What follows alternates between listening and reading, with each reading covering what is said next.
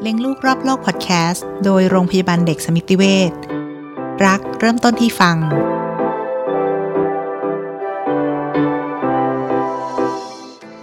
ทีนี้ไม่ทราบว่าอาจารย์เจอคนไข้ที่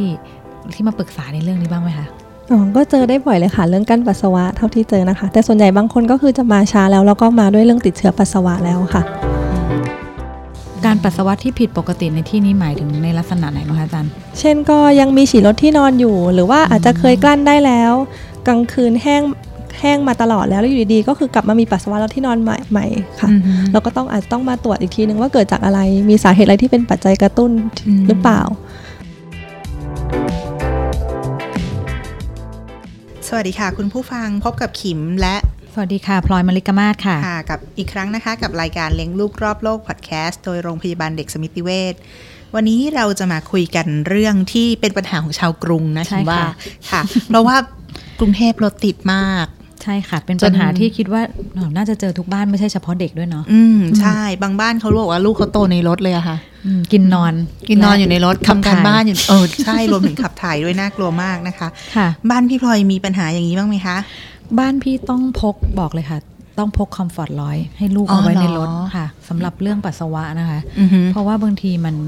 ฉุกเฉิน แล้วได้ใช้บ่อยไหม โอ้ คะ โหใช้ตลอด ไม่อยากจะบออ๋กอเหรอ พกเข้าโรงหนัง อ๋อเหพร ก อ ไปต่างประเทศแล้วพกไปทุกที่ อ๋อเหรอ ค่ะ อ๋อมีทอยเลทแบบว่าไปทุกที่เลย ใช่ อ๋ออแต่บ้านขิมลูกโตแล้วอะลูกก็ไม่อยากจะใช้อย่างนี้แล้วละเขาไม่ค่อยอยากจะเปิดในที่สาธารณะเอาเนาะ ม เขาก็จะก็จะบอกเขาก่อนว่าแบบเรากำลังจะออกจากบ้านไปเข้าห้องน้ำให้เรียบร้อยนะลูกเดี๋ยวอาจจะรถติดอะไรอย่างเงี้ยค่ะ อืม แต่ ค่ะ ถ้าไม่ไหวจริง ๆ ก็มีแบบ วันนี้มีขวดน้ำในรถไหม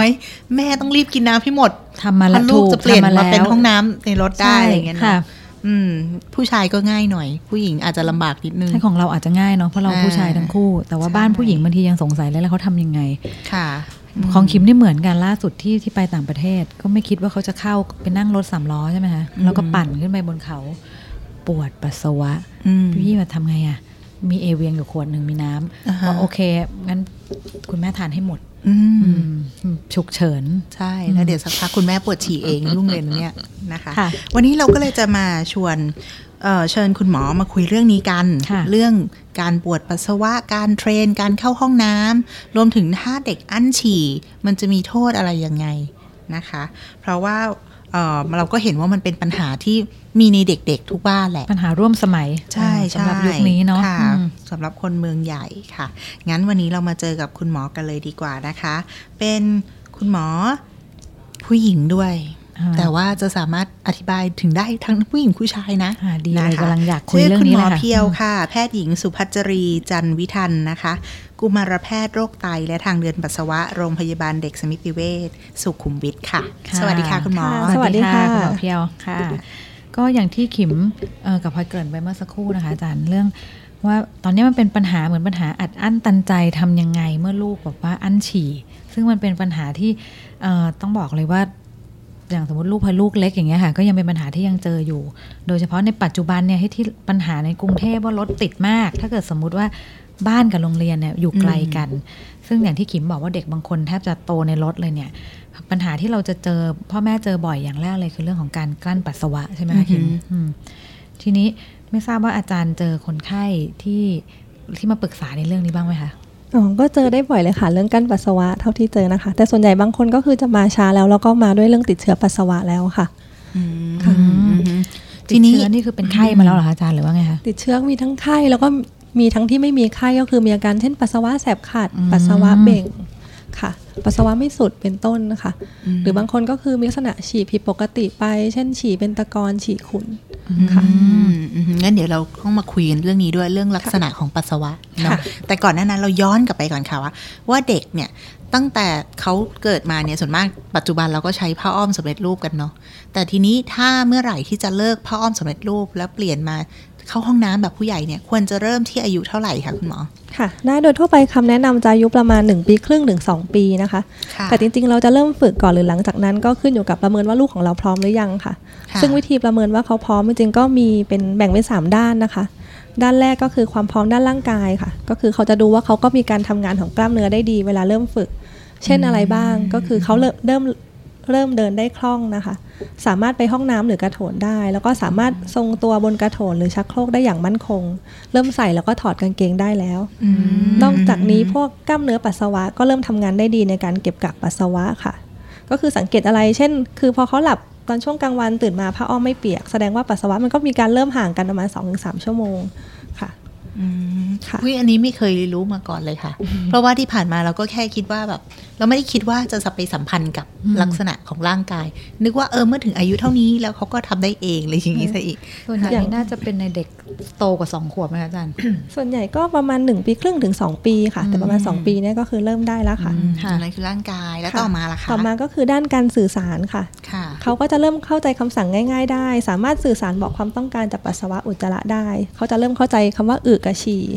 หรือนอกจากคำพูดอาจจะมีท่าทางหรือว่าสีหน้าบอกเราว่าจะเข้าห้องน้ำได้ อืม นี่คือต้องเป็น ใช่ ความพร้อมด้าน สีห ภา น้า ษา นี่ ก่ ลู อก คนเล็ก หร บอ อ กคือรู้เลยจะมีหน้าอันหนึ่งหน้าที่แบบ หน้าปวดอึ หน้าเออหน้ากระอักกระอ่วนที่รู้แล้วว่า อ๋อ อึแน่ๆ อืม อืมแต่ว่า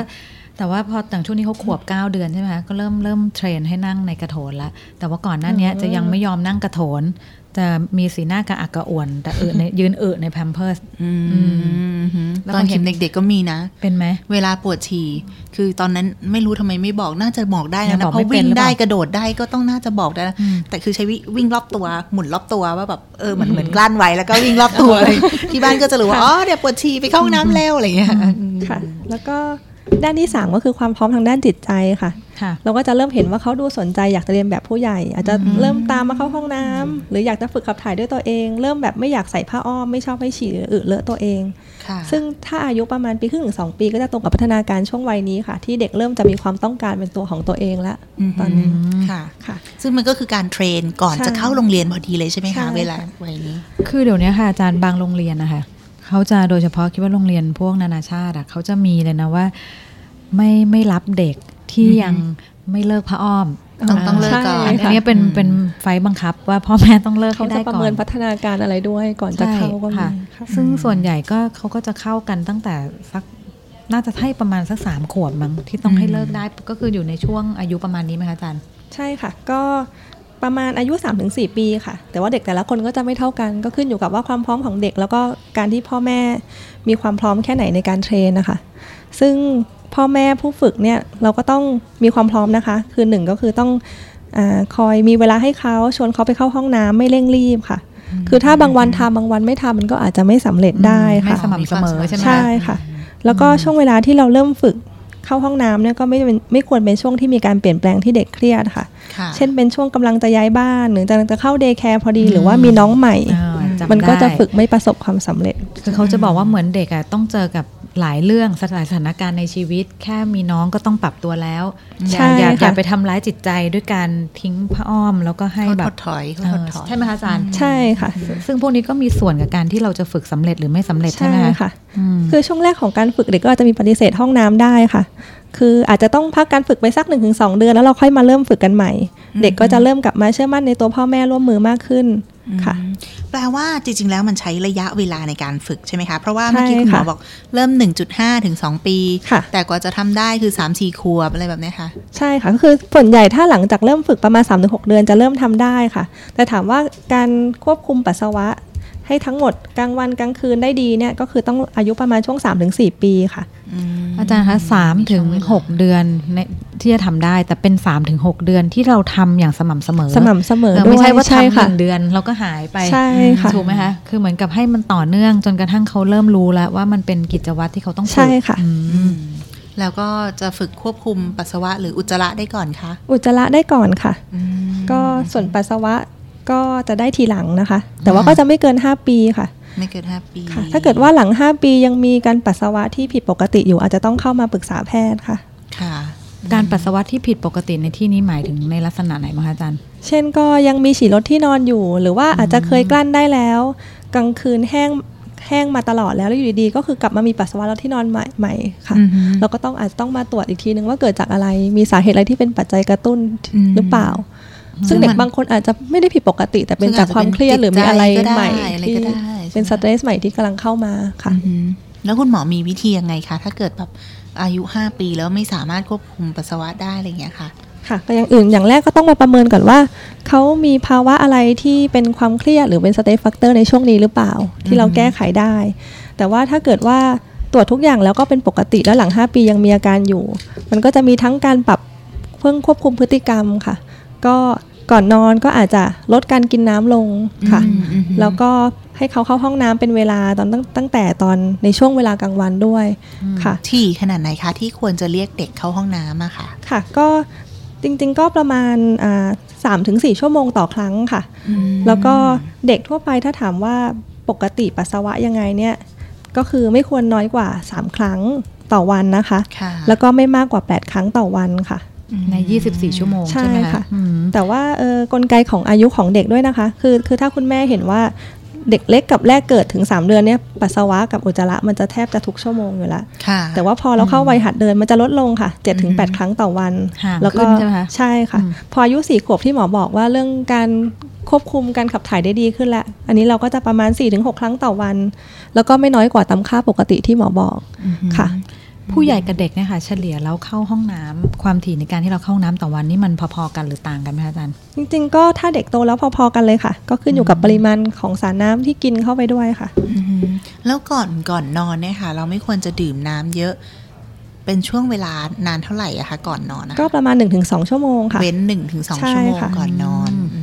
มอืม แล้วอย่างปัจจุบันเนี่ยค่ะปัญหาอย่างที่เราคุยกันตอนต้นเรื่องอั้นฉี่อะค่ะเอ่ออาจารย์เจอเคสเด็ก ๆ อั้นฉี่เยอะบ้างไหมคะที่แบบอั้นฉี่แล้วทำให้เกิดเอ่อโรคภัยไข้เจ็บที่ไม่สบายตามมาอะไรเงี้ยค่ะ ค่ะ ก็ที่หมอก็เจอได้บ่อยค่ะ ส่วนใหญ่ปัญหานี้มักจะเป็นเด็กที่เข้าโรงเรียนแล้วค่ะ ก็เกิดจากหลายสาเหตุด้วยกัน เช่นบางคนก็ติดพันอยู่กำลังดูทีวีอยู่หรือว่า ติดเล่นใช่ไหมคะ ใช่ติดเล่นค่ะ อืม หรือบางคนก็อยู่ในคลาสเรียนไม่กล้าขออนุญาตครูไปเข้าห้องน้ำ อืม บางคนบอกว่าห้องน้ำบรรยากาศสกปรกมีผี ไอยาเข้า ก็มีเหมือนกัน ม ซึ่งจะน่ากลัว ซึ่งบางทีบางทีพ่อแม่ก็อาจจะไม่ได้สังเกตภาวะนี้ค่ะ ค่ะ เราก็จะสังเกตได้จากหนึ่งคือเขาเข้าห้องเข้าห้องน้ำน้อยกว่าปกติ หรือว่าพยายามกั้นปัสสาวะกั้นปัสสาวะค่ะ คือท่าที่เด็กของกลุ่มที่กั้นปัสสาวะเนี่ยจะยืนไขว้ขากันแล้วก็หนีบเอาไว้ บางคนกั้นจนเต็มที่เลยแล้วพอไปเข้าห้องน้ำก็จะมีเล็ดลาดออกมา ไม่ทานอะไรเงี้ย ใช่ นะคะ ทั้งผู้ชายผู้หญิงเด็กผู้ชายเด็กผู้หญิง เป็นทั้ง ท่า สอง เดียวกันเลยใช่ไหมคะ ค่ะ อืมโอเคกลับไป มันจะ ดู มีอีกท่าหนึ่งคือ ท่าเป็นท่านั่งยองๆที่แบบดูพยายามเพื่อกั้นปัสสาวะ อืม แต่ว่าเด็กกลุ่มนี้ที่คุณพ่อคุณแม่เห็นบางคนก็จะมาร่วมกับท้องผูกได้ ค่ะ ค่ะ เพราะว่าเขาก็กั้นอุจจาระเหมือนกัน ใช่ ก็เลยทำให้เขา บางคนท้ก็องผูก มีอาการ ใช่ไหมคะ เหมือนกัน อืม แล้วอย่างเอ่อคือพอดีลูกเคยหาอาจารย์เรื่องท้องผูกใช่ไหมคะอย่างของเรื่องท้องผูกเนี่ยเขาจะมีคล้ายๆรูปของลักษณะอุจจาระให้ดูประมาณ อืม 5 แบบอะค่ะว่าอุจจาระลักษณะเป็นยังไงเป็นกล้วยเป็นเม็ดเป็นอะไรเงี้ยเพื่อบอกสุขภาพในลักษณะของปัสสาวะเนี่ยค่ะปัสสาวะเนี่ยสามารถที่จะบอกถึงสุขภาพของเด็กได้เหมือนกันไหมคะ ปัสสาวะก็บอกได้ค่ะ เราอาจจะไม่ได้มีชาร์จ อ่า เหมือนทางอุจจาระแต่ว่า อื มันก็จะช่วยบอกเออเป็นเฟิร์สไซน์อย่างหนึ่งของเด็กที่จะเป็นโรคไตหรือเปล่าค่ะ อืม ก็ถ้าปัสสาวะที่ปกตินะคะ ก็ลักษณะก็ควรจะมีสีเหลืองใส อื ไม่ขุ่นไม่มีตะกอนแล้วก็สังเกตจากตอนที่อ่าเขาไปฉี่ค่ะ พุ่งได้แรงเป็นสายอย่าง ค่ะ ต่อเนื่อง ไม่ขาดตอนไม่ต้องใช้แรงที่เบ่ง อืม มาก แล้วก็หลังปัสสาวะเสร็จเราไม่ควรแบบเป็นหยดหยดๆตามมาอีกค่ะ อืม แล้วก็นี่นอกจากลักษณะแล้วก็ยังมีเรื่องของสีปัสสาวะค่ะ ค่ะ เช่นถ้ามีสีแดง สีสนิม อาจจะเกิดจากการมีเลือดปนหรือไตอักเสบค่ะ อืมคุณหมอคะมีคำถามหนึ่งอันนี้อาจจะตลกหน่อยนะ ค่ะ แล้วถ้ามีฟองนะคะ เออใช่ใช่สงสัย ถ้ามีฟองเยอะค่ะ อันนี้ก็คือจะเป็นโรคที่สงสัยว่ามีโปรตีนรั่วทางปัสสาวะ อืม หรือเรียกว่าโรคเนฟโฟติกเป็นโรค คื ข อ อง คื เด็ อกแบบ อย่างหนึ่ง เด็กผู้ชายเวลาเขาฉี่เนาะเขายืนฉี่ เพราะฉะนั้นมันก็จะไปกระทบน้ำอ่ะ แล้วบางทีฉี่เสร็จมันเป็นฟองคือคือมีได้ มีได้ ใช่ปะคะ แต่ว่าถ้ามันมีเยอะผิดปกติ ก็จริง ๆ ต้องมาตรวจค่ะลักษ ต้อง ณะ สังเกต ตายแล้ว แล้วลูก คื กิ อนหลัง เบ่ง จาก ไหม ราดน้ำก็เอออ ม ยังเป็นฟองตลอด ไม่เคยถามเขาว่าเขาเบ่งไหม อ๋อ เขาเขาก็ เพราะพออาจารย์พูดอ่ะคือลูกเวลาเวลาฉี่เด็กผู้ชายอะค่ะ บางครั้งเขาจะแบบเหมือนเหมือนเบ่งอยากให้ฉี่มันออกไปแบบ รีบเหรอ เอ คะ อแบบ อ๋อ แล้วจนต้องบอกว่าค่อยๆค่อยๆฉี่ก็ได้ไม่ไม่ต้องรีบอะไรเงี้ยค่ะ อือหือ ซึ่งอันนี้คิดว่าน่าจะเป็นพฤติกรรมอะค่ะ น่าจะพฤติกรรมมากกว่านะคะ แล้วอย่างถ้า ฉีด เป็นจาก ปติใช่ เขา ไหม ปกเอ่อตรวจแล้วปกติค่ะ แต่ถ้าไม่ปกตินี่คือ คนที่ไม่ปกติแล้วเบ่งฉี่เนี่ยมันเกิดจากว่ามันอยากให้ออกแต่มันไม่ออกมันขัดอย่างเงี้ยเหรอคะอาจารย์ ผมมีได้หลายแบบค่ะ อาจจะเกิดจากเขามีปัญหาของกระเพาะปัสสาวะ หรือระบบประสาทบางคนที่เราไม่เคยตรวจรู้มาก่อนก็มีค่ะแล้วพอมาเจอหมอก็ตรวจพบทีหลังก็มีค่ะ ต้องสังเกต ใช่ อืม อืม แล้วก็อาจต้องสังเกตเรื่องการติดเชื้อด้วยค่ะ คือมันจะฉี่ถ้ามีขุ่นหรือมีตะกอนก็สงสัยติดเชื้อเนี่ยก็พามาที่โรงพยาบาลค่ะ ค่ะ บางทีเด็กอาจจะยังไม่ได้มีไข้ค่ะ ถ้าเด็กโตบางคนก็มีแค่เป็นอาการของฉี่แล้วก็รู้สึกไม่สุดหรือว่าฉี่แล้วรู้สึกเจ็บเวลาฉี่ อืม ค่ะ อืม การยืนยันก็ต้องเก็บปัสสาวะไปตรวจเท่านั้นนะคะ อืมมันมีไหมคะว่าระหว่างเด็กชายกับเด็กหญิงเนี่ย เพศไหนที่เป็นกระเพาะปัสสาวะอักเสบมากกว่ากัน เพราะด้วยสรีระของเขาที่แตกต่างกันนะคะ ส่วนใหญ่จะเจอในเด็กผู้หญิงค่ะ ถ้าเด็กโตเพราะเนื่องจากว่าท่อปัสสาวะเขาจะสั้นกว่า อือหือ ค่ะแล้วก็ซึ่งถ้าเป็นเอ่อคุณแม่เด็กผู้หญิงเนี่ยเราก็คงต้องสอนเรื่องการทำความสะอาดดีๆด้วยค่ะ อืมอืม ก็ต้องสอนว่าเวลาทำความสะอาดเนี่ยเราต้องเช็ดจากข้างหน้าไปข้างหลัง ค่ะ เพื่อไม่ให้เอา อ่า ไอ้ตรง สิ่งสกปรก เอ่อสิ่งสกปรกจากตรงทวารหนักเนี่ยเข้ามา อืม เพราะว่าเชื้อจากการติดเชื้อปัสสาวะส่วนใหญ่มันมาจากตรงตรงลำไส้อะค่ะ เป็นเชื้อประมาณ80%เลยคือเชื้ออีโคไลที่อยู่ในลำไส้ อือหือ ค่ะ ได้ความรู้ แล้วก็ตอนฝึกเด็กตั้งแต่เล็ก ๆ เราสามารถฝึกให้เขาล้างมือหลังจากที่เราทอยเลทเทนนิ่งด้วยไปเลยก็ ค่ะ ได้ค่ะ อืม อย่างอย่างลูกชายอะค่ะ เวลา อ่าฮะ จะฉี่อะค่ะ คือด้วยความที่เขาเล่นซนน่ะ เล่นซนมือจับนั่นจับนี่อะไรเงี้ยค่ะ ก็จะบอกเขาว่าก่อนที่เขาจะฉี่ให้เขาล้างมือก่อนรอบหนึ่งเพราะบางทีเบอร์สกปรกอะ อืม ที่แล้วพอล่าสุดที่ติดเชื้อราตอนนี้คุณแม่เริ่มแบบทำ เริ่มน้อย เเริ่มน้ อยเริ่มป้ายยาตัวเองต่อ อันนี้ถูกต้องแล้วไหมคะอาจารย์คืออ่ะอาจจะล้างก่อนปัสสาวะ ใช่ค่ะ แล้วปัสสาวะเสร็จก็ล้างอีกทีนึง ค่ะ โอเคอืม แต่ว่าถ้าเกิดในเด็กที่น้อยกว่า 5 ปี ถ้าเกิด ค่ะ มีติด ค่ะ เชื้อปัสสาวะ ส่วนใหญ่ถ้ามาเจอทางหมอไตก็จะต้องส่งตรวจอุลตราซาวด์ทุกรายค่ะ เพื่อประเมินว่าจริง ๆ เขามีเรื่องโครงสร้างไตผิดปกติหรือเปล่าด้วยค่ะ อ่ะไม่ใช่แค่เรื่อ คื ง ออาจ ข จะ ง ไม่ใช่เรื่องพฤติกรรมอย่างเดียวก็ได้ อือหือ เพราะว่าเขาก็มีการศึกษามาแล้วว่าประมาณ 30-40%นะคะของเด็กที่ติดเชื้อปัสสาวะในอายุน้อยเนี่ยก็สัมพันธ์กับมีเรื่องโครงสร้างผิดปกติ หรือว่ามีเรื่องปัสสาวะไหลย้อนค่ะ ค่ะ ซึ่งก็ต้องเป็นการตรวจพิเศษอีกทีนึง อันนี้คุณแม่เป็นผู้หญิงหลาย ๆ คนอาจจะสงสัยแบบเรานะว่า พอเรามีลูกชายแล้วอะเราไม่เคยมีสรีระเหมือนเขาอะ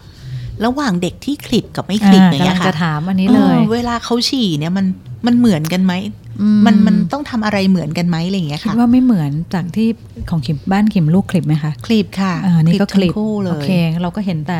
คือพอเด็กคลิปเราจะเข้าใจแล้วว่าอ๋อวิธีทำความสะอาดวิธีดูแลมันเป็นยังไง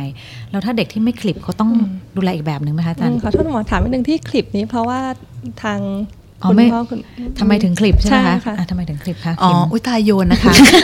ไม่มีประสบการณ์ลูกโตกว่า คือคือคือตอนที่มีลูกคนแรกเนี่ยคิดหนักมากเลยว่า อืม ควรจะคลิปหรือไม่คลิป แล้วที่อเมริกาเขาคลิปไหมตอนนั้น แล้วก็รีเสิร์ชค่ะ อ่า แล้วก็ศึกษาว่าข้อดีข้อเสียของมันคืออะไร ค่ะ อ่า ทีนี้ก็คิดไปคิดมาบังเอิญน้องชายตัวเองอะคลิป อ่ะเหมือนกันเลยอ่ะ เออ ม เราก็เลยรู้สึกว่า อืมนะ ถ้าไม่คลิปเนี่ย มันอาจจะมีปัญหาทีหลังจากที่ อืม ที่อ่านมา ก็เลยตัดสินใจว่าคลิป ก็เลยคนโตคลิป พอคนโตคลิปปุ๊บ คนที่ คน สอ เล็ ง ก ก็ ก็ ต้อง คลิป คลิป ตาม อืม อย่างเงี้ยค่ะ แต่ว่าเขาก็รู้นะ คือพอเขาไปโรงเรียนไม่รู้เขาไปเรียนรู้อะไรยังไง อืม เขาก็บอกกลับมาบอกว่ามามีถ้าเป็นผู้ชายที่คลิปมันจะหน้าตาเป็นยังไง ถ้าไม่คลิปมันจะเป็นยังไง มีการทำมือประกอบท่าทาง เพื่ ด้ว ออธิบาย เออว่าห คือ น้า มา ตา มีไม่เคยเห็น เออไม่บอกหน้าตาไม่เหมือนกันเลยอย่างเงี้ยค่ะ อืมอืม ค่ะ ก็เหมือนคิดว่าเหมือนกัน เพราะว่าจริง ๆ แล้ว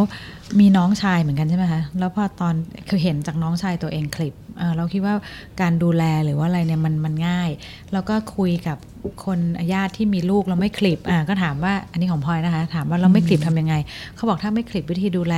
ต้องถกออกมาบอกว่าไม่กล้า แม่นี่แหละไม่กล้า อ๋อ เออก็เลยตัดสินใจทำอืมแล้วก็พอทำคน ค่ะ แรกก็ต้องทำคนที่สอง อืมอืม ถามว่าในปัจจุบันของไกด์ไลน์ว่าต้องคลิปทุกรายไหมยังไม่มี แต่ว่าเราจะต้องคลิปเมื่อไหร่ก็คือหนึ่งคือเวลาฉี่มีภาวะฉี่ลำบาก หรือว่าฉี่แล้วแบบออก คือมันจะโป่งออกมาไม่ดีค่ะ หรือว่ามีการเรื่องของติดเชื้อปัสสาวะ อันนี้หมอจะแนะนำเลยว่าควรจะคลิป เพราะว่าเขาก็มีการศึกษามาแล้วว่าในเด็กที่มีการคลิปปัสสาวะเนี่ยโอกาสติดเชื้อปัสสาวะน้อยกว่า อืม ค่ะแต่ว่าถ้าในเรื่องของคุณพ่อคุณแม่อยากจะคลิปหรือทางศาสนาอะไรอย่างเงี้ยคือสามารถคลิปได้ค่ะ อืมค่ะ อืม ก็คือมันไม่ได้ชัดเจนจนแนะนำว่าต้องทำ ค่ะ หรือไม่ควรทำอะไรอย่ง แต่ นี้ ถ้า ใช่ไห มีการ คะ ติดเชื้อปัสสาวะก็แนะนำว่าเป็นการทำจะดี ค่ะ กว่า แต่ถ้ามาทำไม่ถ้าไม่ทำตอนเกิดอย่างเงี้ยค่ะ สมมติมามามีเรื่องของติดเชื้อปัสสาวะแล้วมาทำตอนโตเนี่ยมันก็จะเป็นการผ่าตัดที่ใหญ่กว่าตอนที่เราทำตอนที่น้องเกิดใช่ไหมคะ จริง ๆ ก็สามารถทำได้นะคะ ถ้า จ เด็ก ริงๆ โต แล้วมันอาจ จ จะ ริง เจ็บเท่า ๆก็ กัน อาจจะ แต่ว่า ร่วมมือมากกว่า เข ด้วย มากขึ้น อืม อืม เด็กก็มีความกลัวมากขึ้น ใช่ พอรู้เรื่องแล้ว ใช่ อะไรอย่างเงี้ยอืม เอาละค่ะนี่เป็นปัญหาที่ แล้วแต่บ้านนะคะ แล้วแต่บ้านว่าจะตัดสินใจยังไงค่ะ ค่ะ แล้วนอกจากเอ่อเรื่องของเรื่องการอั้นฉี่หรือว่าอะไรเงี้ยค่ะเอาอาจารย์คิดว่ามีเรื่องที่เกี่ยวกับเรื่องของฉี่ปัสสาวะ หรืออะไรที่อาจารย์อยากจะฝากเป็นข้อแนะนำให้แต่ละบ้านนี่ไหมคะที่อาจารย์พบบ่อยอะไรเงี้ยค่ะ อืมก็ถ้าในเรื่องของไตแล้วก็มีหลายคนถามว่าเด็กเราเป็นโรคไตกันได้ด้วยเหรอนะคะ อืม จ ค่ะ ริงๆมันก็ยังมีโรคไตอีกหลายสาเหตุค่ะ ซึ่งก็เป็นเรื่องที่การสังเกตของปัสสาวะก็เป็นสิ่งเล็กๆน้อยๆรอบๆตัวเราที่ใกล้ตัวเรามากที่เราต้องแบบควรจะช่วยสังเกต อืม เรื่องของบุตรหลาน ถามว่าโรคไตอื่น ๆ ที่พบได้ในเด็กก็เดี๋ยวก็อาจจะมีเช่นเด็กเล็ก ๆ ค่ะ ที่มาด้วยความผิดปกติทางโครงสร้างของไตแต่กำเนิด หรือว่าถ้าโตขึ้นมาหน่อย อายุมากกว่า 5 ปี ก็จะมีเป็นภาวะไตอักเสบหลังจากการติดเชื้อในลำคอหรือผิวหนัง ค่ะ อืม หรือว่าปัจจุบันที่คุณพ่อคุณแม่จะมองข้ามก็คือภาวะเด็กอ้วน อือหือ เพราะว่าเด็กปัจจุกะปัจจุบันเนี่ยพฤติกรรมการบริโภคก็จะเป็นพวกของมันของหวานชาไข่มุกอะไรเงี้ยค่ะนอกจากเราจะเสี่ยงเป็นเบาหวานแล้วก็ยังทำให้เกิดความดันโลหิตสูง แล้วก็ไตเสื่อมเรื้อรังตามมาได้ด้วยค่ะ อ๋อแสดงว่า น่ากลัว เบาหวานในเด็กเนี่ยพอเป็นแล้วเนี่ยอีกอันหนึ่งที่จะจูงมือกันตามมาคือเรื่องโรคไตในเด็กนะคะ ใช่ เบาหวานในผู้ใหญ่ก็เช่นกัน อืม อืมที่มันพาไปที่ไตได้ ที่ ที่ตาได้ อืม ที่อวัยวะอื่น ๆ ได้ จริงก็หมอก็เจอหลายเคสที่เป็นความดันสูงตั้งแต่เด็กๆ จากภาวะ เด็ก อ้วน เด็ก ยค่ะ นี่อายุเท่าไหร่คะอาจารย์ โอ้ตั้งแต่ ที่เริ่มอ้วนนะคะ แล้วแล้วแต่เลยค่ะ อืม เล็ก แล้ว ๆ เล แต่ ย พฤติกรรม ปฐมเนี่ยเหร เล อย คะ ก็คือบางคนก็ตั้งแต่เด็กๆหนึ่งปีสองปี ขึ้นอยู่กับ โอ้โห พฤติกรรมการ หนึ่งปี ให้อาหาร การ อัน ดู นี้ แลของคุณพ่อ อั อน นี้ ณ คิดว่า แม่ ต้องทำอีกเอฟหนึ่งเอพิโซดเรื่องแบบ เรื่องเด็ก พฤติ อ้ กร ว ร น มใช่ เพราะว่าเจอบ่อยมากว่า ว่าอย่อา ย่าง งไรไม่ให้อ้วนอย่างเงี้ย อย่างบางทีเราเห็นลูกเพื่อนใช่ไหมคะเอ่อเห็นเวลาเราเขาขึ้นในเฟซพ่อแม่ลูกไปเที่ยวอ่ะบางบ้านคือลูกลูกลูกเติบโตจริง ๆ จนกระทั่งเรา เติบโต ใช้คำว่าเติบโตก็คืออ้วนนั่นแหละ ใก เออ X มากกว่า แต่ ก เรา Y รู้สึกใช่ แต่รู้สึกว่ามันกำลังจะมันกำลังจะเกินแบบ อืม ความที่มันจะเป็นนอมปกติแล้วอะไรเงี้ยค่ะ อืม ทีนี้ก็คิดว่าอย่างบางคนพอเราถามว่าเฮ้ยมันถ้าให้ลูกแบบทานอะไรหรือเขาก็ออกกำลังนะ แต่ว่าเขาคงทานเยอะมากจนมันเบิร์นไม่ได้อะไรเงี้ยค่ะ ค่ะ บางคนคิดว่าพ่อแม่ส่วนหนึ่งอาจารย์เขาจะคิดว่าโอ๊ยเด็กกำลังโตทา เดี๋ น ยวก็ ทานไปเถอะ อืม เดี๋ยวก็เดี๋ยวก็ผอม อืม แต่ว่าคิดว่ามันไม่ไม่น่าจะจริงทั้งหมดป่ะคะ จริงๆโรคอ้วนมีปัญหาตามมาเยอะเลยค่ะ อือหือ ถึงนอกจากไตเบาหวาน ถึงถ้าพูดน่าจะน่าจะยาวเลย มีทั้งเรื่องการหายใจนอนกรน อืม มีผลกับเรื่องข้อ ค่ะ แล้วก็กระทบมาที่เรื่อง ค่ะ เรื่องไตเรื่องใหญ่อีก อืม ถูกไหมคะ แล้วการรักษาไตในเด็กนี่เขาเหมือนผู้ใหญ่ไหมคะ เออบางส่วนก็เหมือนแต่บางส่วนก็ไม่เหมือนค่ะ อืม แต่ก็เป็นเรื่อง เพ ที่ ราะ ต้อ ว่าง ให้ เพ ความ ราะว่า ใส่ โรค ใจ ของเด็กบางทีเราก็ไม่ได้เหมือนผู้ใหญ่ทุกอย่างค่ะ ค่ะอืมอืม โอเคเอ่อวันนี้นะคะคิดว่าคุณพ่อคุณแม่น่าจะได้ความรู้แล้วก็ได้รับสิ่งที่มีประโยชน์เกี่ยวกับเรื่องของเรื่องของปัสสาวะ แล้วก็เรื่องฉี่ คืออย่ามองอย่ามองข้ามคิดว่ามันเป็นเรื่องธรรมดา อย่าคิดว่าไม่ต้องหัดด้วยใช่ไหมคะ ใช่อย่าคิดว่า เพราะ ไม่ต้อง จริงๆ หาต้อดงหาด เดี๋ยวก็ อย่าง เป็น ต่อ เอ เนื่ ง อง หรือว่าบางทีเนี่ยถ้าเห็นลูกแบบยืนค่อยขากัน ก็อย่าคิดว่าเป็นท่ายืนอันใหม่แล้วอะไรให้ลองให้ลองสังเกต ลูกกำลังโพสต์อยู่ เออให้ลองสังเกตว่าเอ๊ะมันยังไงหรือเปล่า หรือว่าทำไมเวลาไปโรงเรียนเนี่ยลองคุยคิดว่าจริงๆลองคุยกับลูกเยอะๆอะค่ะว่า อย่างพลอยไปก็คุยนะว่าเอาอยู่โรงเรียนเข้าห้องน้ำไหมเข้ากี่ครั้ง แล้วทำไมไม่เข้าอย่างที่เมื่อกี้หมอเพียวบอกว่าเออเด็กบางคนบอกว่าไม่อยากเข้าห้องน้ำเพราะว่ามันมีมอนสเตอร์อ่ะอันนี้ก็จริง อืม เขาก็จะมีจินตนาการบางคนกลัวห้องน้ำโรงเรียน แล้วก็เก็บไว้ตั้งแต่เช้า อือหือ แล้วกลับมาเข้าที่บ้านอะไรอย่างเงี้ยค่ะเลยคิดว่าเรื่องพวกเนี้ยน่าจะเป็นประโยชน์กับบ้านทุกบ้านที่กำลังเจอปัญหาเล็กๆน้อยๆอยู่โดยเฉพาะบ้านที่อยู่ในเมือง แล้วก็ลูกจะต้องโตในรถเอ่อเหมือน ค่ะ ที่ขิมบอกนะคะ วันนี้เลี้ยงลูกรับโลกพอดแคสต์ต้องขอขอบคุณ คุณหมอเพียวแพทย์หญิงสุภัชรีจันทร์วิทันกุมารแพทย์โรคไตและทางเดินปัสสาวะโรงพยาบาลเด็กสมิติเวชสุขุมวิทมากค่ะ ที่สลับเวลามาพูดคุย แล้วก็คิดว่าได้ความรู้ที่จะนำไปคุยกันในเอพิโซดต่อไป เช่นเด็กอ้วนหรืออะไรพวกนี้นะคะ ค่ะ ค่ะ ค่ะ ก็ขอบคุณคุณผู้ฟังมาก ๆ นะคะ อย่าลืมกดไลค์ แชร์ Follow หรือ Subscribe รายการของเรา ผ่านช่องทางที่คุณรับฟัง จะได้ไม่พลาดตอนใหม่ ๆ ของเราค่ะ พบกันทุกวันพุธที่ 2 และ 4 ของเดือนนะคะ ขอบคุณและสวัสดีค่ะ啊 ค่ะ สวัสดี ขอบคุณค่ะ